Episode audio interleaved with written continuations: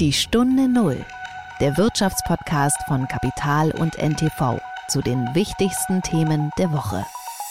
Wir sprechen ja sehr stark über ChatGPT als, als Auslöser von dieser ganzen Welle. Das ist ja die Firma OpenAI, die äh, viele äh, Sponsorgeldern bekommen hat, um das Ganze auf das Niveau zu bringen, wo wir hier sind. Und ich sehe in Europa kein einzelnes Unternehmen, das so viel in die Hand nehmen würde, sowas voranzutreiben. Es wird natürlich Grenzen geben dieser Software äh, oder überhaupt dieser Ansätze, dieser Technologien, aber es wird unser Leben deutlich verändern. Wenn ich jetzt KI betrachte, dann ist für mich ähm, eine ganz notwendige ähm, Forderung, dass ähm, im Prinzip ein KI-System unsere Menschenrechte nicht verletzen darf. Es ist Freitag, der 7. April und wir haben an diesem Karfreitag sozusagen eine Osterfolge der Stunde Null für Sie. Mein Name ist Nils Kreimeier, ich heiße Sie herzlich willkommen und ich bin Redakteur des Wirtschaftsmagazins Kapital. Ja, in dieser Folge geht es um eine Software, die seit Monaten die Gemüter bewegt, in Deutschland, aber auch in anderen Ländern, und zwar die von ChatGPT, und anderen sogenannten Chatbots, also Programmen, die in der Lage sind, von Menschen geschriebene Texte mit künstlicher Intelligenz täuschend echt nachzuahmen. Ich habe mir für diese Folge von ChatGPT mal eine Anmoderation für eine Osterfolge schreiben lassen, die gar nicht so schlecht war. Ich will Sie jetzt damit nicht belasten, aber das, was Sie jetzt hören, ist tatsächlich von mir. Aber mal ganz ehrlich, wissen wir das wirklich? Wissen Sie das wirklich? Die Osterfolge des KI-Programms jedenfalls hieß Osterökonomie. Hoppeln auf Erfolgskurs. Und da muss ich ganz ehrlich sagen, den Titel hätte ich nicht gewählt. Daran hätte man schon erkannt, dass es nicht von mir ist. Über die Chatbots, also ChatGPT und andere derartige Programme, rede ich mit einer der besten IT-Expertinnen Deutschlands, und zwar mit Professorin Claudia Eckert. Äh, Claudia Eckert ist Informatikerin an der Technischen Universität München und leitet darüber hinaus das Fraunhofer Institut für angewandte und integrierte Sicherheit bei München. Und sie kümmert sich auch um die Frage, wer eigentlich mit diesen Programmen eines Tages Geld verdienen wird und ob Europa eventuell da auch wieder von den USA abgehängt wird. Und auch darüber werde ich mit ihr sprechen. Das war die Woche. KI, also das Kürzel, das wir uns angewöhnt haben, für künstliche Intelligenz zu nutzen, war auch ein Thema bei dem Ereignis dieser Woche. Und das war mit Sicherheit die Verlesung der Anklage gegen den früheren US-Präsidenten Donald Trump. Schon lange vor diesem Termin nämlich kursierten Bilder von Trump, wie er von Polizisten durch die Gegend gezerrt wird und wie ein Sitzblockierer gegen seinen Willen abtransportiert wird, also wie auf so einer äh, AKW-Demo aus den 80ern sahen diese Bilder aus. Nichts davon war geschehen, nichts davon war echt. Diese Bilder waren in wirklich beeindruckender Qualität am Computer entstanden. Aber einmal draußen, einmal in den sozialen Netzwerken waren diese Bilder natürlich irgendwie auch in der Welt und in unseren Köpfen und daraus auch nicht mehr so ganz rauszukriegen. Auch das ist ja ein Problem mit diesen gefälschten Bildern, gefälschten Texten, die von künstlicher Intelligenz produziert werden können. Das eigentliche Ereignis in New York, das dann stattgefunden hat und war angekündigt worden als großer historischer Moment, verlief im Vergleich dazu dann eigentlich eher unspektakulär. Da wurde niemand durch die Gegend gezerrt, sondern Trump kam an, aus Florida angereist, die 34 Anklagepunkte wurden verlesen und der ehemalige Präsident erklärte sich für, natürlich für unschuldig und dürfte dann auch erstmal schon wieder gehen. Und das war's dann auch. Also vor dem Gebäude äh, hampelten ein paar Demonstranten rum, Pro-Trump-Anhänger äh, und äh, Gegner von Trump, aber wirklich in die Haare ist sich da niemand geraten, was ja auch erstmal ganz gut ist. Zur eigentlichen Sache, da wird es dann schon deutlich schwieriger. Also wie so oft in solchen juristischen Verfahren ist die Sache selbst nämlich ziemlich kompliziert. Grundlage der Anklage gegen Trump sind Schweigegeldzahlungen, die er angeblich an mehrere Frauen geleistet haben soll. Und zwar, um vor seiner Wahl 2016 zu vertuschen, dass er Affären gehabt hat mit diesen Frauen. Das allein, also die Affären sowieso nicht, aber auch diese Schweigegeldzahlungen sind natürlich erstmal überhaupt nicht illegal in den USA. Also man darf sowas. Jetzt wird Trump aber vorgeworfen, er habe dieses Geld falsch verbucht, nämlich als Anwaltskosten.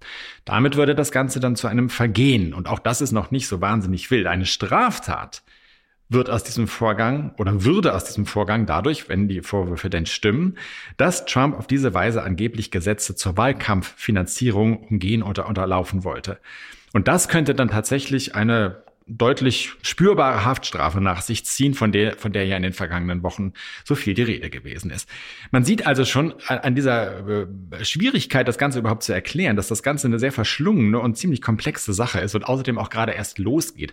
Der nächste Termin in dieser Sache ist erstmal angesetzt worden für Anfang Dezember, was für Trump insofern ärgerlich ist, als er in dieser Zeit dann auch schon äh, seinen Wahlkampf natürlich für die nächste Präsidentenwahl im Jahr 2024 fortsetzen will. Äh, und äh, je mehr Gerichtstermine ihm dazwischen kommen, desto äh, weniger flexibel ist er natürlich, was solche Wahlkampfauftritte angeht. Und jetzt könnte man natürlich als Trump-Anhänger, wie ich finde, durchaus mit einigem Recht sagen, come on, Leute, wo ist der Skandal? Also irgendwie so ein wirklich schlimmes Ding ist das Ganze ja nicht. Und es ist außerdem auch kompliziert zu erklären. Das versteht da draußen irgendwie niemand, was ist dann eigentlich passiert. Also kein wirklicher Aufreger. Allerdings, und das ist der Haken dabei, kommen auf Trump und damit auch auf den Kandidaten der Republikaner im Moment für die Präsidentenwahl 2024, denn seine Gegner in der, in der Partei laufen sich nicht so richtig erfolgreich warm bis jetzt. Also es kommen auf Trump in den nächsten Wochen mit einiger Sicherheit noch einige weitere Anklagen zu. Und da geht es um deutlich schärfere Vorwürfe. Zum Beispiel um die Geheimdokumente, die Trump offenbar trotz Aufforderung nach seiner Wahlniederlage nicht herausgerückt hat. Top-Secret-Dokumente, äh, darunter die äh, auf Atomwaffenprogramme anderer Staaten verweisen. Dann diesen äh, Sturm aufs Kapitol, mit dem der ordentliche äh, Amtsübergang äh, auf Trumps Nachfolger verhindert werden sollte. Und den Versuch, den er ja in Georgia gestartet hat, äh, Beamte dazu zu bringen, Stimmen für ihn aufzutreiben, um Trump äh, dann endgültig zum Wahlsieger zu machen oder, oder am Ende zum Wahlsieger zu machen. Also da ist wirklich noch so einiges im Busche, da kommt noch einiges, was ihn die Sache deutlich schwieriger machen würde. Im Grunde war New York erst der Auftakt und äh, was wir tatsächlich erleben könnten, ist, dass diese Vielzahl an Gerichtsterminen, die ihm da bevorsteht, hat diesen ganzen Wahlkampf zu so einer Mischung aus äh, juristischen äh, Auftritten und tatsächlich echten Wahlkampfauftritten machen wird und das einfach prägen wird. Und was dabei am Ende rauskommt, das lässt sich momentan wirklich noch nicht mit absoluter Sicherheit sagen. Die Stunde Null. Das Gespräch. Kommen wir nun von dieser Art von virtueller Realität, nämlich der Welt, in der ein Mensch wie Donald Trump lebt, zu anderen Scheinwelten und damit zu unserem heutigen Thema der künstlichen Intelligenz. In vielen Büros wird seit Wochen mit einem dieser neuen Chatbots herumgespielt. Wahrscheinlich haben Sie das auch schon mal gemacht oder zumindest Kolleginnen oder Kollegen von Ihnen. Also mit Programmen wie ChatGPT, den kann man dann auf, Aufgaben stellen. Man sagt, schreibe ein Gedicht, verfasse einen Aufsatz zur Relativitätstheorie. Auch das würden die irgendwie hinkriegen. Und äh, in vielen Fällen, wenn man sich dann das Ergebnis anschaut, kommen dabei durchaus erstmal brauchbare Texte raus. Allerdings zeigen sich in den meisten Fällen auch schon erste Haken. Zum Beispiel können diese Chatbots zwar sehr wohlklingende Abhandlungen verfassen. Texte, die erstmal super klingen äh, und irgendwie auch plausibel klingen. Aber oft steht in diesen Texten dann einfach wirklich hanebüchener Unsinn, falsche Informationen, die da mit einer, mit einer Werbe vorgetragen werden, äh, als würde das alles stimmen. Oder es werden auch komplett erfundene Quellen eingesetzt. Jetzt könnte man sagen, okay, all das tun Menschen ja auch. Also mit anderen Worten, äh, äh, heißen Dampf verfassen oder, äh, oder falsche Quellen benutzen. Das stimmt auch, aber wir, wir wollen ja jetzt nicht so eine Software erfinden, die dann Texte verfasst, die im Grunde genommen genau den gleichen Unsinn macht, den Menschen auch anstellen. Das macht die ganze Sache dann ja noch komplizierter. Nun ist damit zu rechnen, dass äh, solche Anfangsprobleme, die wir derzeit ja erleben, in einiger Zeit behoben werden. Also da werden wahrscheinlich die ITler rangehen und dann wird das irgendwann nicht mehr so ein Problem sein. Und deswegen gibt es andere Fragen, die wahrscheinlich wichtiger sind und die wir derzeit äh, klären sollten. Die erste Frage ist, was wird aus Bildung und Forschung, wenn jetzt wirklich im Grunde jede Erstsemesterstudentin per Knopfdruck eine Hausarbeit schreiben kann äh, oder vielmehr sich schreiben lassen kann, die eigentlich nicht von ihr ist, sondern die von einer Maschine verfasst worden ist. Wer kann diesen Unterschied noch feststellen? Äh, wie werden Noten dann gemacht? Andere Frage ist, wie verlässlich sind zum Beispiel juristische Abhandlungen, die nicht von Anwälten verfasst worden sind, sondern von einem Computer?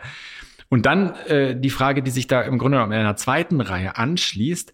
Wenn diese Systeme einmal äh, aktiv sind, einmal in Anwaltskanzleien, in Unternehmensberatungen, in jedem Unternehmen, das irgendwie Texte verfassen muss und damit Geld verdient, aktiv sind. Wer wird äh, mit dieser absehbaren Welle dieser Anwendungen, die da entwickelt werden, Geld verdienen? Wer wird das Rennen machen? Werden es die Europäer sein oder wieder amerikanische Unternehmen?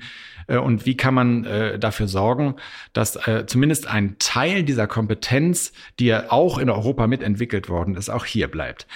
Äh, über diese Fragen habe ich mit Claudia Eckert gesprochen. Sie hat den Lehrstuhl für Sicherheit und Informatik an der Technischen Universität München, die ja häufig so als TUM abgekürzt wird, und ist unter anderem Mitglied des Nationalen Cybersicherheitsrates, beschäftigt sich also in erster Linie vor allem mit Cybersicherheitsfragen.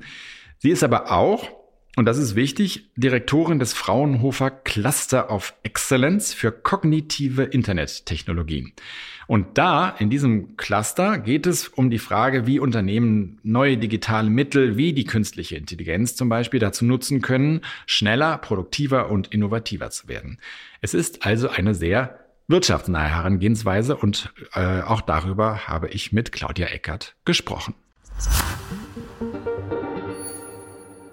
Herzliche Grüße, Frau Professor Eckert nach München. Vielen Dank. Äh, Frau Professor Eckert, wir haben in den letzten Wochen viele Berichte von Menschen gelesen, die mit äh, diesen neuen Chatbots, deren Abkürzungen wir ja gerade alle erst lernen, so herumgespielt haben, die ihnen Aufgaben gestellt haben. Sie haben Gedichte schreiben lassen. Machen Sie das auch eigentlich als Professorin? Spielen Sie auch da jeden Tag mit so einem Chat, äh, Chatbot rum oder wie hat man sich das vorzustellen?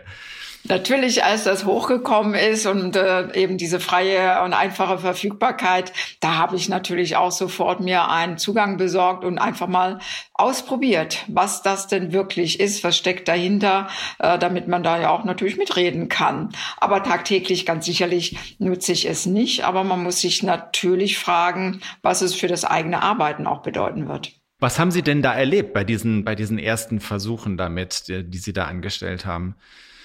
Ich glaube, ich hatte die gleichen Erfahrungen, wie fast alle das gemacht haben. Man hat sich ja so ein bisschen langsam vorwärts getastet, erstmal vermeintlich auch einfache Fragen gestellt, die man sofort kontrollieren konnte, ob die Antwort vernünftig ist. Äh, das war in der Regel eine vernünftige, weil es einfache Fragen waren. Und dann hat man äh, immer äh, schwierigere Fragestellungen ähm, gestellt, um dann auch so ein bisschen die Grenzen auszuloten. Aber ich war verblüfft über die, die schnellen Ergebnisse und am Anfang auch über die sehr guten Ergebnisse.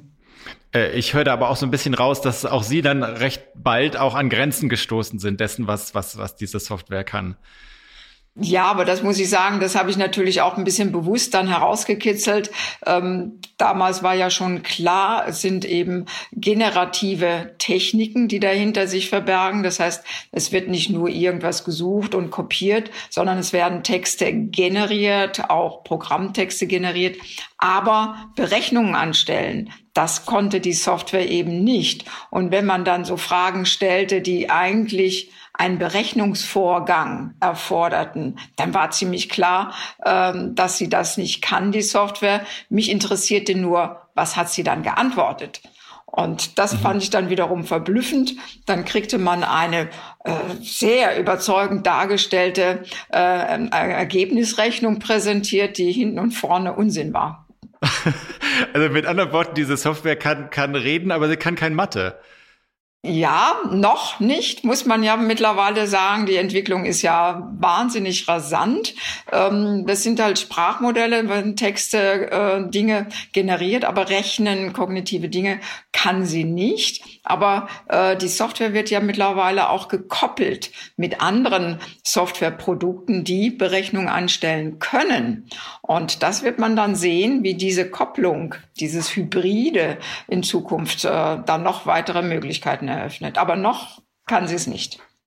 Ähm, vielleicht, wenn wir jetzt sozusagen aus Ihrer persönlichen Erfahrung so ein bisschen äh, eine Ebene höher schalten und aus einer, aus einer wissenschaftlichen äh, Perspektive darauf schauen, äh, was ist so nach den äh, Erfahrungen, die Sie bis jetzt gemacht haben, was ist das Potenzial äh, diese, dieser äh, Chatbots? Also in welche Richtung kann das gehen? Es gibt da ja eine große Debatte zu. Also die einen sagen, die haben schon auch ihre Grenzen und diese Grenzen werden sich nicht so leicht verschieben lassen. Die anderen sagen, oh, da müssen wir uns darauf einstellen, dass das eigentlich unser ganzes Leben, unsere Arbeitswelt verändert verändert. Was sagen Sie als Wissenschaftlerin dazu? Ich denke, dass ähm, äh, wirklich beide Parteien ähm, ein gut Maß Recht haben. Ähm, es wird natürlich Grenzen geben dieser Software äh, oder überhaupt dieser Ansätze, dieser Technologien, aber es wird unser Leben deutlich verändern. Denn es wird einfach viele Einschnitte geben, es wird viele Bereiche geben, wo wir sehen, dass, äh, weil der Zugang zu, zur Nutzung dieser Technologie ja jedem kostenlos, jedenfalls für die einfachen Nutzung offen steht. Das fängt an, das, darüber wird ja auch sehr heftig äh, debattiert. Was für eine Konsequenz hat das für die schulische Leistungsbewertung, wenn Hausaufgaben, wenn ähm, Abschluss äh, oder ähm, Aufsätze äh, über so eine Chat-GPT XYZ-Version erstellt werden kann, die äh, gute Ergebnisse liefert, die wunderbar formuliert, die sachliche, äh, faktische, korrekte Antworten gibt. Kann man dann noch auf solch einer Leistungsbewertung einen Schüler äh, oder auch äh, Studierende bewerten? Wir müssen also hier, denke ich, ähm, uns auf was einstellen, dass wir anders äh, unsere äh, Ausbildung vorantreiben müssen. Aber ähm, es wird dann eben auch Grenzen geben, weil diese Software, ähm, es ist ja eine KI, eine auf künstliche Intelligenz äh, basierende Technologie, ähm, die natürlich nur im Rahmen dieser angelernten Möglichkeiten, der weiteren verfeinerten Möglichkeiten Neues, in Anführungsstrichen Neues generieren kann. Und da wird es nicht vollkommen komplexe, komplizierte Sachverhalte geben, die aus dieser Quelle kommen werden. Da wird es immer noch den kreativen, äh, um drei Ecken denken könnenden Geist des Menschen brauchen, um wirklich Kreatives zu schaffen. Aber viele eher einfache Sachverhalte werden wir auf jeden Fall auch in Zukunft über solche KI erzeugen lassen können. Was dann ja letzten Endes auch bedeutet, dass es eine ganze Vielzahl von Berufen zumindest äh, betreffen kann. Also nicht unbedingt ersetzen kann, aber betreffen kann, die dann auch äh, davon, ja, davon berührt werden. Ja, äh, positiv wie negativ betreffen kann. Äh, das kann äh, darauf hinauslaufen, dass ähm, beispielsweise Dokumentationen automatisch erstellt werden können. Äh, wenn man nur ein paar Eingabe, grob Beschreibungen machen, dann werden entsprechende Texte zur Dokumentation, Beschreibung erzeugt. Das mag sein, dass hier ähm, etwas wegfällt. Es kann aber auch sehr positiv sein. Man kann über diese Dinge ja schnell an etwas herangeführt werden, die ähm, äh, Erklärungen, die diese Software ja für alles, was sie dann produziert, wird ja auch eine Erklärung mitgeliefert. Ähm, da haben wir dann wieder das Problem, stimmt das überhaupt, was sie dort ähm, präsentiert, auf welchen Quellen basiert das? Aber es wird sich ja verbessern. Das heißt, wenn man es jetzt mal positiv sieht, ähm, dann äh, kann auch das Lernen äh, ja sehr gut unterstützt werden. Äh, auch Experten können noch schnell sich weiterentwickeln, weil sie äh, ja nicht immer alles gleich können, äh, sondern eben einfach auch in gewissen Bereichen einfach eine kleine Nachhilfe über sowas bekommen, schnell up to date sind, so dass eben auch diese Seite zu beachten ist. Oder ich bin jetzt ja Informatikerin, ähm, Software entwickeln gehört ja zu unserem Handwerkszeug. Ähm, mittlerweile haben wir ja einen Fachkräftemangel, ganz eklatant in allen Bereichen, aber natürlich auch in der Informatik. Und da stellt sich ja schon die Frage, wie gut produziert so eine Art von KI auch Programme, äh, äh, Software, mit denen wir dann weiterarbeiten können. Wie hochqualitativ ist das oder eben auch nicht? Das heißt, ähm, mag sein, dass der eine sagt, oh, da werden Informatiker wegrationalisiert. Das glaube ich nicht. Äh, aber es gibt eben viele etwas einfachere Dinge, die dadurch einfach schnell produziert werden und man die gut qualifizierten äh, Fachkräfte äh, eben dann für die komplexeren Aufgabenstellungen dann direkt eingesetzt werden. Es verschiebt sich ein ein bisschen was, aber das ist ja auch nichts Neues bei Technologieeinführung. Mhm. Ähm, gerade bei der ähm, Herstellung von Software, also bei, beim Programmieren, was sind da die ersten Erkenntnisse, was, was äh, diese Programme da leisten können? Das ist ja nicht ganz neu, dass Software auch Software schreiben kann. Also das ist ja ein Prozess, den wir schon seit Jahren eigentlich auch beobachten. Ja, das, das ist richtig. Wir haben immer auch so Compiler, Compiler und also sowas Generatives äh, haben wir schon länger. Aber dass man eben einfach, das ist ja die, diese, diese konversationsartige, chatartige Interaktion, Dialogform, die wir mit diesem Software-Tool eingehen, dass man ähm, eben einfach im, in natürlicher Sprache, so wie wir jetzt auch gerade sprechen, was eintippt und sagt, äh, schreibe mir ein Programm für das und das, äh, schreibe mir ein Programm, das, was weiß ich, jetzt mal ganz einfach äh, die Fibonacci-Zahlen äh, berechnet. Und dann wird das eben einfach generiert aus dieser sehr umgangssprachlichen Beschreibung heraus wird Code erstellt. Ähm, äh, ich denke, dass, ähm, dass die Software Entwicklung da schon ähm, einen, einen Sprung nach vorne macht. Das hört man auch, dass viele Experten ganz beeindruckt sind, dass auch eben äh, die, die Qualität von, von einfacher Software sehr gut ist. Einerseits. Andererseits ähm, habe ich eben die Sorge, dass eben durchaus dann auch viel qualitativ minderwertige Software ähm, äh, in Umlauf kommt, weil das Tool dann verwendet wird von Leuten, die nicht prüfen können, ob das Ergebnis wirklich korrekter Code ist, sondern das nehmen, weil sie denken, das wird schon passen.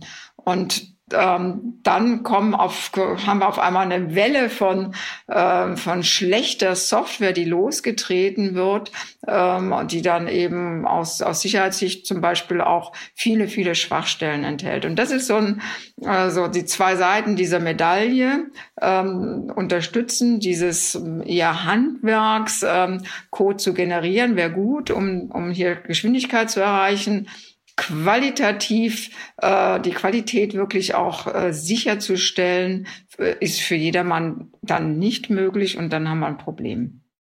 Also so wie wir manchmal Gebrauchsanleitungen lesen, die ganz offenkundig äh, äh, durch, durch einen Google Translator entstanden sind und die man kaum noch verstehen kann, weil sie irgendjemand da äh, eine andere Sprache durchgejagt hat.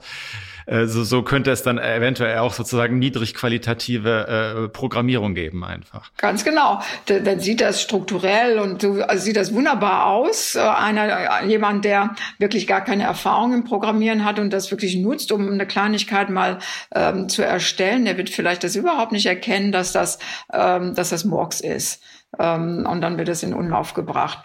Oder eben auch was, was die, die sind ja antrainiert diese diese Software, dieses äh, P äh, T steht ja für pre-trained, also vortrainierte ähm, Basis, auf der dann gearbeitet wird. Und wenn man dann zurückgreift auf äh, Code-Schnipsel, die im, im Internet frei verfügbar sind, die aber auch nicht geprüft sind ob sie, ob sie überhaupt äh, vernünftig und qualitativ hochwertig sind. So, so, so produzieren wir eine Welle von, von schlechter Software, weil eine automatisch generierende Software zurückgreift auf schlechte Software und aus Garbage macht man halt weiteren Garbage, aber nichts nichts Vernünftiges.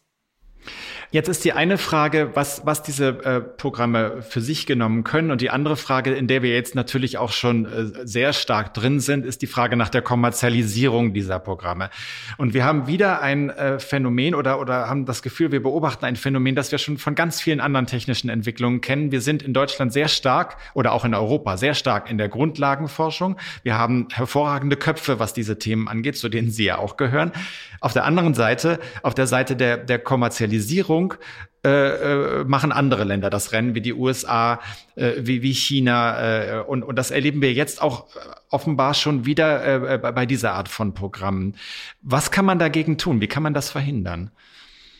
Ja, verhindern, das ist natürlich schwierig. Äh, wir wissen jetzt bei dieser Art von Programmen ja auch, dass da äh, riesige Investitionen getätigt wurden, damit OpenAI, die ja jetzt hinter äh, diesem, jetzt wir sprechen ja sehr stark über ChatGPT als, als Auslöser von dieser ganzen Welle.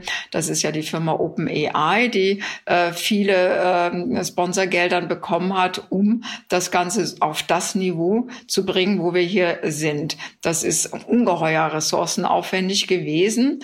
Ähm, und ein, ähm, ich sehe in Europa äh, niemand, kein einzelnes Unternehmen, das so viel in die Hand nehmen würde, sowas voranzutreiben. Dann sind wir immer ganz schnell dabei, dass sowas ähm, staatliches Handeln erfordert, eine entsprechende Industriepolitik, die eben aus ähm, ja, übergeordneten ähm, Souveränitätsbetrachtung äh, heraus äh, sagt, wir müssen hier Geld in die Hand nehmen, um uns unabhängig zu machen.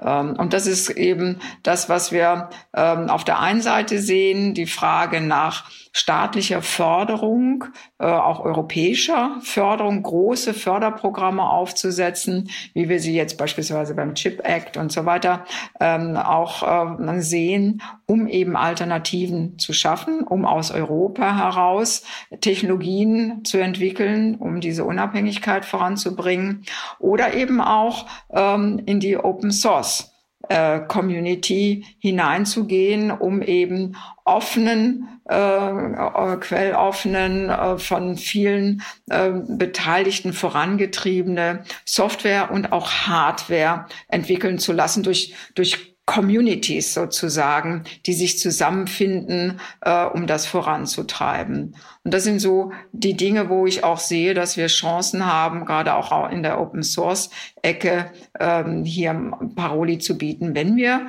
das ein bisschen äh, nicht regulieren, sondern orchestrieren. Wäre denn der erste Vorsprung, äh, der, der da schon herausgearbeitet worden ist durch Unternehmen wie Microsoft oder, oder Google, ist das denn äh, noch aufzuholen durch so einen industriepolitischen äh, Ansatz oder durch so einen Open-Source-Ansatz, wie Sie ihn geschildert haben? Ich bin keine Freundin vom Aufholprinzip. Äh, wir müssen und sollten uns immer anschauen, auf was für einen Bereich ausgerichtet sind. Ähm, äh, so Big Player, die schon das ein paar ähm, ja, äh, Bereiche sehr stark besetzen und welche Bereiche besetzen sie so noch nicht. Beispielsweise, ähm, woraus haben sie sich bedient, jetzt wieder bei den Chatbots, ähm, für ihre Trainingsdaten. Äh, sind da Daten oder ganze Daten sehen, Datenlakes, äh, gar nicht erfasst, weil äh, diese äh, gar nicht zugänglich waren, als das getrainiert wurde. Und dann wären das ja Sparten, wären das Bereiche, wo man äh, Sprachsysteme entwickeln, solche generativen Systeme entwickeln kann, die vielleicht für gewisse Bereiche in Europa von großer Bedeutung sind. Industriebereich, Automobilindustrie, was auch immer, diese ganzen Datenschätze, die wir dort haben, ähm, zu heben, um, um sie dann eben in solche äh, Systeme einzuspeisen, anzutrainieren, ähm, auch unser Gesundheitswesen, die ganzen Daten, die, die, die wir da haben, ähm, das ist alles mit Sicherheit nicht Trainingsdaten. Ähm, das sind eben Bereiche, ähm, das ist jetzt nicht vielleicht ganz generell Commodity, äh, was ich hier vor Augen habe. Aber wir wollen ja vielleicht die Dinge, die uns auch wirklich wichtig sind, dass sie nicht unterwandert werden, ähm, souverän betreiben können. Und dann müssten wir uns vielleicht mehr auf Sparten und dedizierte Bereiche konzentrieren. Da müssten natürlich die Unternehmen dann auch mitspielen und diese Daten dann auch zur Verfügung stellen für sowas. Ja, das ist natürlich äh, die Voraussetzung dafür und das tun sie ja A, wenn sie einen Mehrwert da, darin für sich selber sehen und B, sichergestellt ist, dass nichts passiert. Dass äh, dann Cybersicherheit hier auch in den ganzen technischen Infrastrukturen, die dann dafür notwendig sind, gewährleistet wird. Also die, die, die Sicherheitstechnologie einzubauen, das ist technologisch möglich. Äh, das Vertrauen zu haben und, und dann auch Geschäftsmodelle daraus entwickeln, dass es mehrwertig ist, das kann man den, den äh, Businesspartnern natürlich nicht abnehmen, aber ich glaube, das ist relativ schnell zu sehen, dass es Mehrwerte gibt. Ähm, die Europäische Union versucht ja gerade einen Rechtsrahmen bereitzustellen, auch für die Anwendung solcher äh, Programme der künstlichen Intelligenz. Ähm, was könnte der leisten und, und äh, wie groß ist die Gefahr, dass da auch wieder eine Bremse drin sein könnte? Denn äh, Regeln bedeuten ja immer auch, dass man eingeschränkt ist in dem, was man tun kann. Das ist richtig. Regeln, ähm, äh, ja, wie der Name schon sagt, ähm, es reguliert, also erstens reguliert es ja jeden. Das heißt, es sind Spielregeln, die eigentlich für jeden gelten sollten, die auf dem Spielfeld mitspielen wollen. Von daher schafft es eigentlich erstmal eine gleiche Ausgangsbasis. Es sei denn, äh, Mitspieler müssen sich nicht an Regeln halten und die haben dann natürlich einen, einen gewissen Vorteil. Ähm, wir wissen, dass ähm, das ist ein, ein sehr schmaler Grad. Das würde ich, das ist schwierig zu sagen, was ist notwendig, was ist nicht notwendig. Wenn ich jetzt KI betrachte, dann ist für mich ähm, eine ganz notwendige ähm, Forderung, dass ähm, im Prinzip ein KI-System unsere Menschenrechte nicht verletzen darf. Das ist sowas, was, glaube ich, jeder sofort unterschreiben würde, dass eine KI eben nicht menschenverachtend, nicht äh, unfair, nicht diskriminierend ähm, äh, agieren sollte. Würden wir sofort unterschreiben, schauen wir uns existierende KI-Systeme an, dann sieht man sofort, na ja, so ganz äh, machen die das nicht. Und das sind dann so Dinge. Können Sie ein Beispiel dafür nennen? Also wo das, wo das verletzt wird? Ja, also sehr häufig wird das mittlerweile schon verletzt, allein bei so KI-Systemen, die für das Recruiting eingesetzt werden, wo dann so automat KI-basiert ähm, äh, Bewerbungen äh, gesichtet werden und dann eben geschaut wird, welche Kandidaten werden in die nähere Wahl gezogen. Diese Systeme werden ja auch angelernt durch, ähm, durch Daten und je nachdem, äh, was in dieser Firma oder im Unternehmen halt in der Vergangenheit häufig gewählt wurde. Das sind die Daten, die dort eingespeist werden. Und dann denkt die KI, der, ähm, der beste Kandidat ist eben der junge männliche äh, was weiß ich, Weiße ähm, und ähm, alle anderen eher diversen Charakteristika spielen offensichtlich in dieser Firma keine Rolle, weil man in der Vergangenheit niemanden in der Richtung eingestellt hat. So, und dann hat man natürlich, das ist jetzt sehr vereinfachend dargestellt, aber Sie sehen schon die Richtung, ähm, wenn man die Trainingsdaten nicht fair, ausgewogen, ausbalanciert zusammenstellt, dann, dann lernt ein Verfahren halt ähm, nicht fair zu entscheiden im Sinne ähm, dessen, was wir als fair betrachten würden, dass jeder eine faire Chance bekommt. Das heißt, die KI würde aus unserer diskriminierenden Vergangenheit lernen und das in die Zukunft extrapolieren. Also genau das, was wir eigentlich nicht, nicht so wollen. Ja, wie soll sie es denn anders? Ne? Das kriegt sie ja. vorgelebt. Äh, das ist wie wenn wir unseren Kindern etwas vorleben und dann wundern, wenn sie uns nachahmen und wir das ganz blöd finden. Aber so ist es eben. Genauso.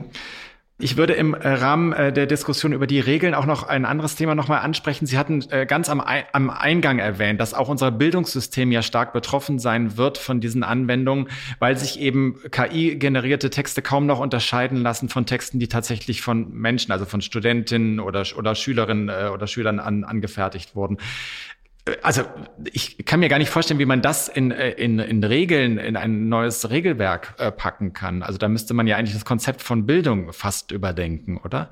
Ja, also da, äh, da gibt's ja auch mittlerweile schon sehr heiße Diskussionen darüber, ähm, viel, viel mehr in mündliches ähm, ja, Leistungsabfragen wieder zurückzukommen und diese Verschriftlichung von, von Hausarbeiten, Seminararbeiten und so weiter ähm, einfach sein zu lassen, weil man äh, weil die schon so gut äh, erstellt werden von dem Programm. Wie soll ein Korrektor das noch unterscheiden können? Ähm, oder dann eben ähm, dass jemand das, äh, das eben dann darstellen muss und mit eigenen Worten wiedergeben, um zu zeigen, dass man da doch wenigstens das Verständnis hat über das, was da schriftlich vorgelegt wird. Aber die Ausrichtung ist eben schon, sich zu überdenken, äh, zu überlegen, äh, mit was für Instrumenten möchte ich gerne Verständnis ab prüfen, äh, äh, Lösungskompetenz abprüfen, welche Instrumente sind da im ja, äh, Anbetracht der, der Technologiemöglichkeiten noch eigentlich die richtigen. Und auch da müssen wir uns eben, wir müssen nicht das ganze Bildungssystem ändern, sondern die, die Instrumente, die Evaluierungsbewertungsinstrumente äh, an, angleichen. Und ich würde ähm, auch sehr davor warnen, zu verbieten. Ich würde nicht verbieten den Einsatz von ChatGPT und solche Sachen. Die, die Schüler, die Studierenden, die sollen damit experimentieren. Das kann ja Hilfestellung sein. Da kann man Erklärungen bekommen. Das kann einem im Lernen weiterhelfen, beflügeln. Warum soll man das verbieten? Also das halte ich für nicht die richtige Vorgehensweise. Frau Eckert, wir haben das Thema äh, Sicherheit auch schon mehrfach angesprochen jetzt in diesem Gespräch. Jetzt sind Sie selbst eine ausgewiesene Expertin auch für äh, Cybersicherheit, sind auch äh, Mitglied des Nationalen Rates für Cybersicherheit in Deutschland. Äh, was kommen da für neue Herausforderungen auf uns zu? Äh, soweit ich weiß, hat die äh, Europäische Polizeibehörde Europol jetzt gerade auch schon vor den Gefahren des Missbrauchs von Chatbots gewarnt, weil die eben sprachliche Muster so gut nachahmen können, dass sich Leute sehr viel leichter dann auch durch Fake-E-Mails und, und ähnliches äh, äh, hereinlegen lassen einfach. Da, da kommen ja noch ganz neue Probleme auf uns zu. Das ist also richtig. Ich sehe das auch, auch da wieder mit, ähm, äh, mit so, so Zwiespalt. Auf der einen Seite glaube ich auch, ähm, dass wir ähm, große Risiken haben werden ähm, aus der breiten Nutzung von äh, ChatGPT-artigen äh, Systemen durch äh, Cyberkriminelle. Andererseits kann es eben auch Vorteile bringen, eben ähm, ähm, auch die, sagen wir mal, die Kenntnis über Probleme sehr viel leichter an die Menschen zu bringen, weil ChatGPT das auch gut erklären kann. Was passiert, da kann man fragen, da kann man das sich erklären lassen und viel schneller vielleicht eine Einsicht bekommen, äh, was man besser machen sollte. Also immer diese zwei Seiten der Medaille. Aber es gibt ja auch schon Beispiele, wurde schon relativ bald nachdem, also im November letzten Jahres ist das ja so ein bisschen hochgekommen, die Welle, wurde schon gezeigt, dass man mit diesem ChatGPT tatsächlich so ganze Kampagnen, so Phishing-Mails, um eben Passworte ähm, abzufischen, äh, starten konnte, eben solche Mails, die verblüffend überzeugend klingen, losgetreten hat und die Leute haben dann darauf reagiert und sind auf irgendeinen Link geklickt, was man ja nie machen soll, äh, haben sie halt gemacht ähm, und dann auch kleinere,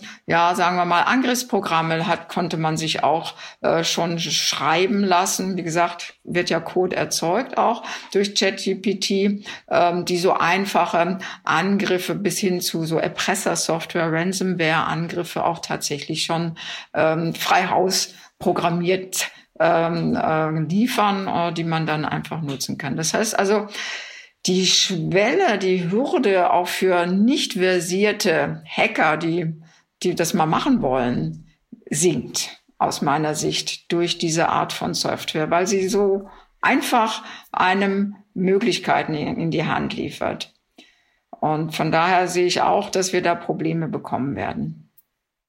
Dann wäre andererseits die Frage, inwieweit, das hatten Sie ja auch schon so ein bisschen angedeutet, ob äh, man damit auch die Gegenseite stärken könnte mit, mit diesem Instrument sozusagen, weil es vielleicht auch äh, die Möglichkeit eröffnet, schneller zu reagieren auf, auf Cyberkriminalität und, und flexibler zu reagieren.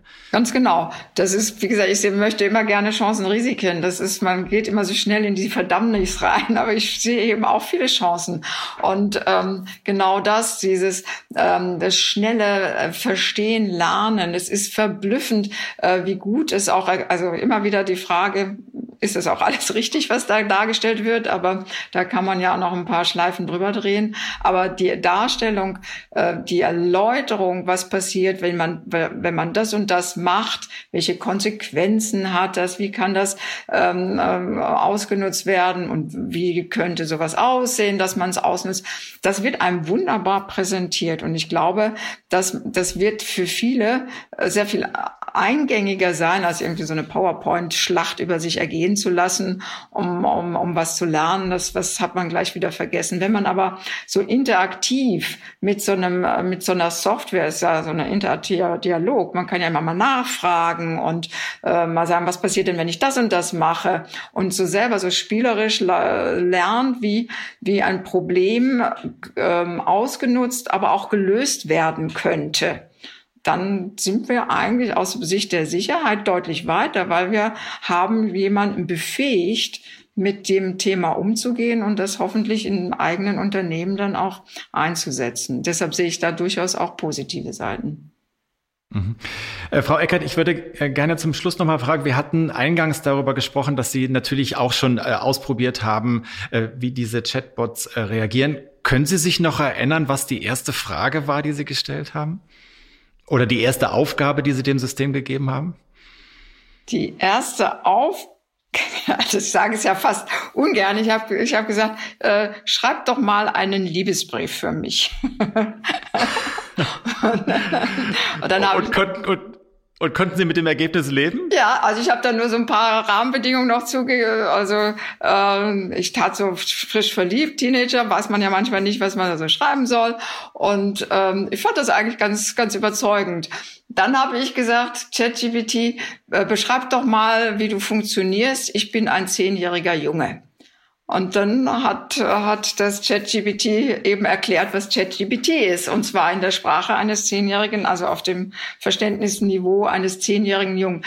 Fand ich ein bisschen schwierig, aber also das war ein bisschen höheres Niveau, aber fand ich auch schon äh, nicht so schlecht. Naja, und dann habe ich äh, irgendwann dem ChatGPT eine Frage, eine Aufgabenstellung aus unserem eigenen ähm, ja, ich, ich mache ja Vorlesungen mit, mit praktischen Übungen auch und da mussten die da so einen kleinen, kleinen Angriff eigentlich programmieren. Das habe ich dem ChatGPT als Aufgabe gestellt. Da ist kolossal versagt.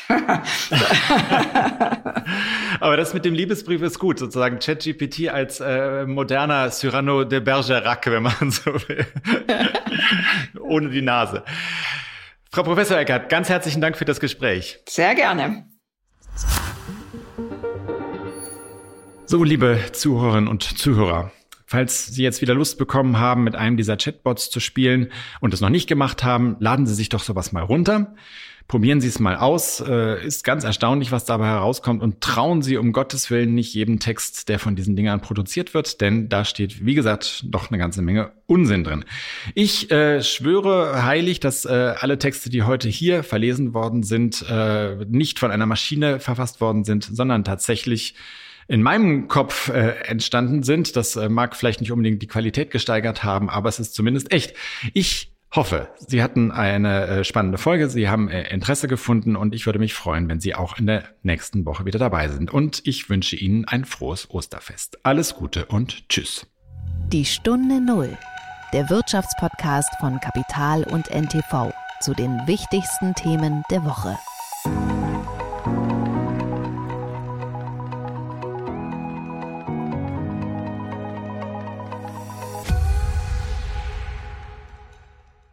Dieser Podcast ist eine Produktion der Audio Alliance.